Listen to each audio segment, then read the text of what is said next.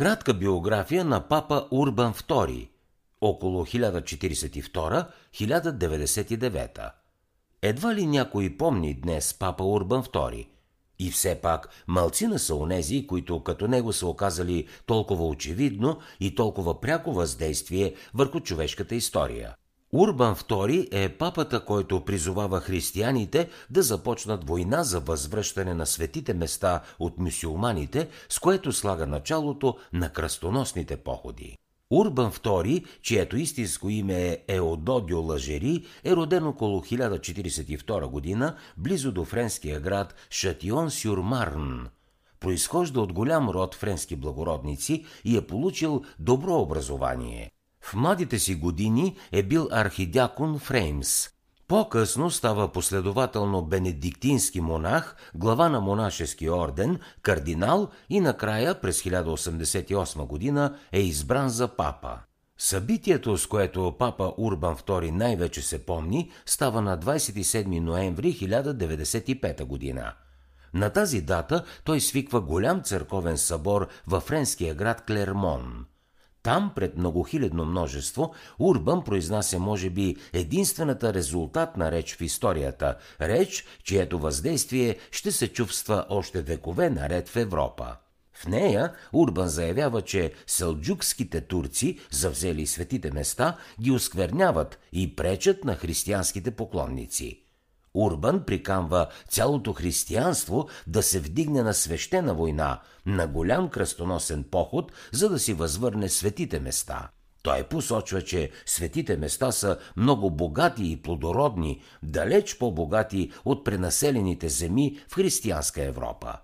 Накрая папата обявява, че участието в кръстоносния поход ще замени покаянието и ще осигури на всеки опрощение на всичките му грехове.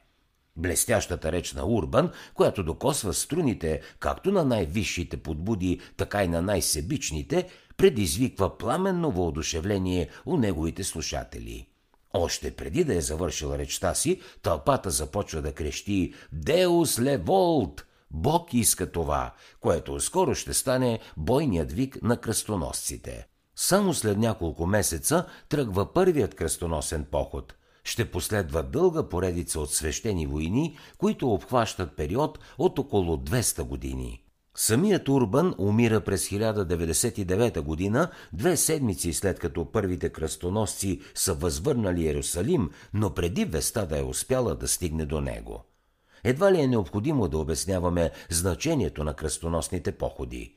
Както всички войни, те упражняват пряко въздействие върху участниците и върху цивилното население, случило се на пътя им.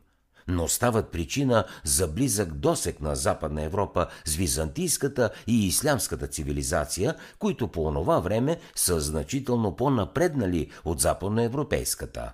Този досек помага да се подготви пътят към Ренесанса, който на свой ред довежда до пълния разцвет на съвременната европейска цивилизация. Очевидно е, че и условията са били назрели за такова нещо, иначе речта на папа Урбан II щеше да остане глас в пустиня. За да се сложи началото на голямо европейско движение е било необходимо водачеството на някоя централна фигура.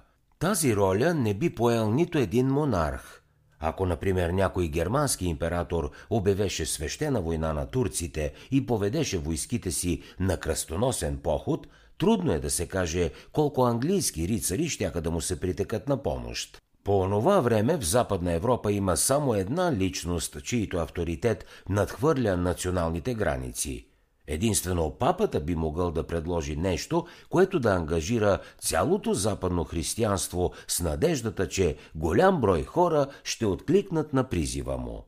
Без водачеството на папата и без неговата драматична реч, кръстоносните походи вероятно никога нямаше да започнат.